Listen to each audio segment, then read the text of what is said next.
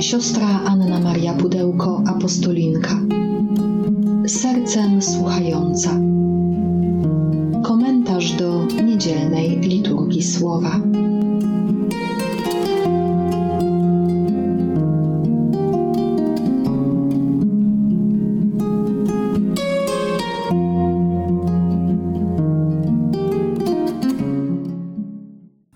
Z Ewangelii według świętego Mateusza. Jezus opowiedział swoim uczniom tę przypowieść. Podobne będzie Królestwo Niebieskie do dziesięciu panien, które wzięły swoje lampy i wyszły na spotkanie Pana Młodego. Pięć z nich było nierozsądnych, a pięć roztropnych. Nierozsądne wzięły lampy, ale nie wzięły ze sobą oliwy. Roztropne zaś razem z lampami zabrały również oliwę w swoich naczyniach. Gdy się pan młody opóźniał, senność ogarnęła wszystkie i posnęły. Lecz o północy rozległo się wołanie: Oto pan młody idzie, wyjdźcie mu na spotkanie. Wtedy powstały wszystkie owe panny i opatrzyły swe lampy. A nierozsądne rzekły do roztropnych: Użyczcie nam swej oliwy, bo nasze lampy gasną. Odpowiedziały roztropne: Mogłoby i nam, i wam nie wystarczyć. Idźcie raczej do sprzedających i kupcie sobie. Gdy one szły kupić, nadszedł pan młody. Te, które były gotowe, weszły z nim na ucztę weselną i drzwi zamknięto. Nadchodzą w końcu i pozostałe panny prosząc: Panie, panie, otwórz nam. Lecz on odpowiedział: Zaprawdę powiadam wam, nie znam was. Czuwajcie więc, bo nie znacie dnia ani godziny. 32. niedziela roku liturgicznego.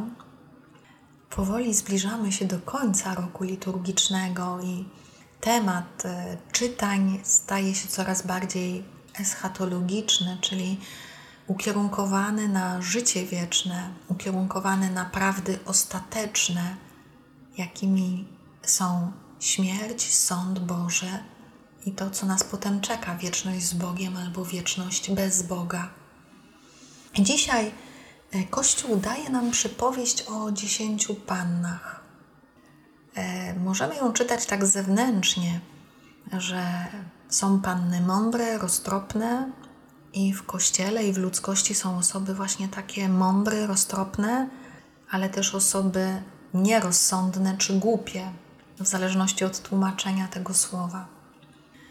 Ale też możemy na to spojrzeć tak bardzo osobiście, że w każdym z nas jest ta przestrzeń mądrości, roztropności 50%, ale także takiego bałaganu, czy głupoty, czy lenistwa, i to też jest 50%.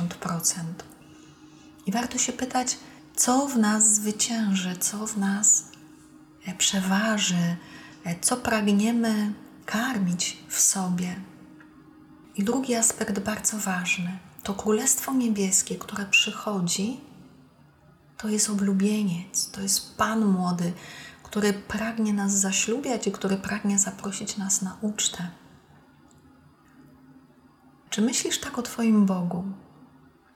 Może częściej odnosimy się do Boga, mówiąc to mój Ojciec. Ale czy myślisz tak o Bogu jako o kimś, kto jest w Tobie bezgranicznie zakochany, że nie wyobraża sobie wieczności bez Ciebie? I przyjdzie, aby zabrać Cię do siebie. On przygotował dom, On przygotował ucztę, On przygotował wszystko, żeby cieszyć się Twoją obecnością i obdarzać Cię swoją miłością, oczekując na Twoją odpowiedź miłości przez całą wieczność. Tym jest Boże Królestwo, tym jest niebo. I tak naprawdę tą oblubienicą jest każdy człowiek. W rzeczywistości duchowej nie mamy płci. Oblubieniec to jest ten, który kocha jako pierwszy, który obdarza, który zaprasza do miłości, który wydobywa z anonimowości.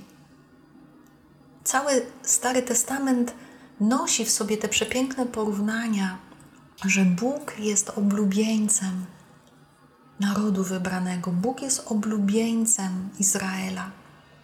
Natomiast w Nowym Testamencie Bóg ukazuje siebie w Jezusie Chrystusie jako oblubieniec ludzkości i oblubieniec Kościoła.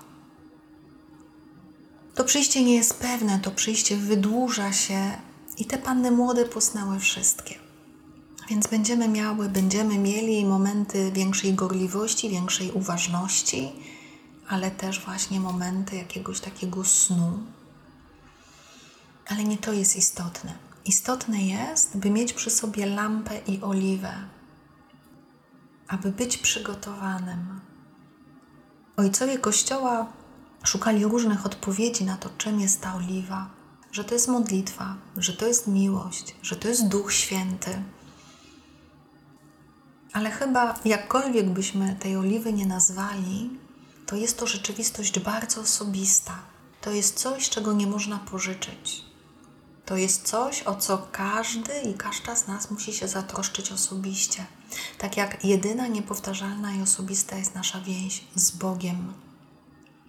Nikt za ciebie relacji z Bogiem nie zbuduje.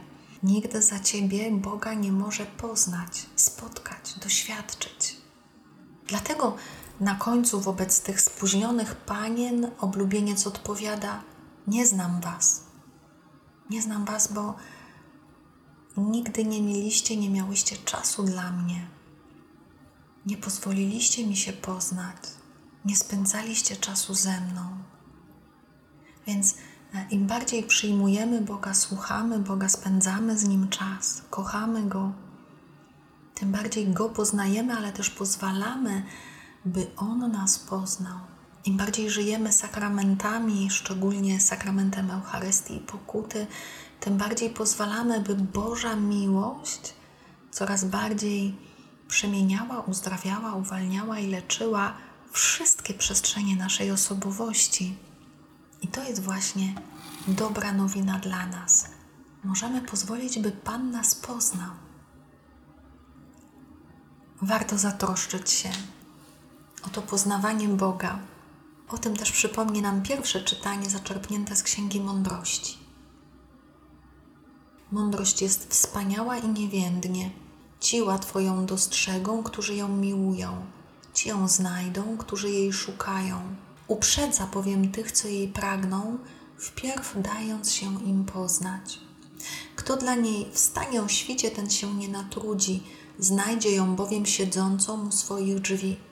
O niej rozmyślać to szczyt roztropności, a kto z jej powodu nie śpi, wnet się trosk pozbędzie. Sama bowiem obchodzi i szuka tych, co są jej godni, objawia się im łaskawie na ścieżkach i wychodzi naprzeciw wszystkim ich zamysłom. Boża mądrość. W Nowym Testamencie byśmy powiedzieli, że to Duch Święty. Jeśli Go szukamy, jeśli Go pragniemy, jeśli dla Niego wstajemy o świcie, On jest tuż przy nas i pragnie wypełniać nas Bożym światłem, Bożą mądrością, Bożą miłością. Bóg jest gotowy dać siebie całkowicie i bezgranicznie czeka tylko na otwartość naszych serc. I to jest właśnie ta dobra nowina. Dlatego psalmista w Psalmie 63 zaprasza nas, abyśmy pielęgnowali tą wielką tęsknotę za Bogiem, bo ona otwiera nasze serca na przyjmowanie Bożych darów. Boże, mój Boże, szukam Ciebie i pragnie Ciebie moja dusza Ciało moje tęskni za Tobą, jak zeschła ziemia łaknąca wody. To wpatruję się w Ciebie w świątyni, by ujrzeć Twą potęgę i chwałę. Twoja łaska jest cenniejsza od życia, więc sławić Cię będą moje wargi.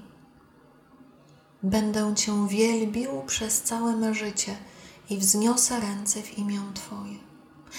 Moja dusza syci się obficie, a usta Cię wielbią radosnymi wargami.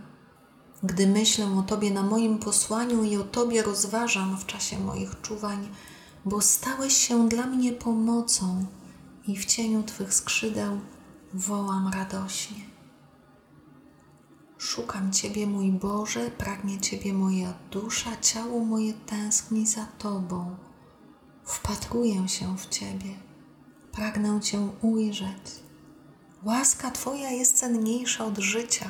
Czy mamy odwagę tak pomyśleć, czy mamy odwagę tak żyć, że Boża łaska, Boża miłość nawet jest bardziej wartościowa niż samo nasze życie. To kompletnie wywraca naszą ludzką logikę. Ale przecież święci, szczególnie święci męczennicy, pokazują nam, że to jest możliwe. Naszą nadzieją jest życie wieczne. O tej nadziei mówi nam święty Paweł w drugim czytaniu z jego listu do Tesaloniczan. Nie chcemy, bracia, byście trwali w niewiedzy co do tych, którzy umierają, abyście się nie smucili jak wszyscy, którzy nie mają nadziei. Jeśli bowiem wierzymy, że Jezus istotnie umarł i zmartwychwstał, to również tych, którzy umarli w Jezusie, Bóg wyprowadzi wraz z Nim. To bowiem głosimy Wam jako słowo Pańskie, że my, żywi, pozostawieni na przyjście Pana, nie wyprzedzimy tych, którzy pomarli. Sam bowiem Pan stąpi z nieba na hasło i na głos Archanioła i na dźwięk trąby Bożej, a zmarli w Chrystusie powstaną piersi.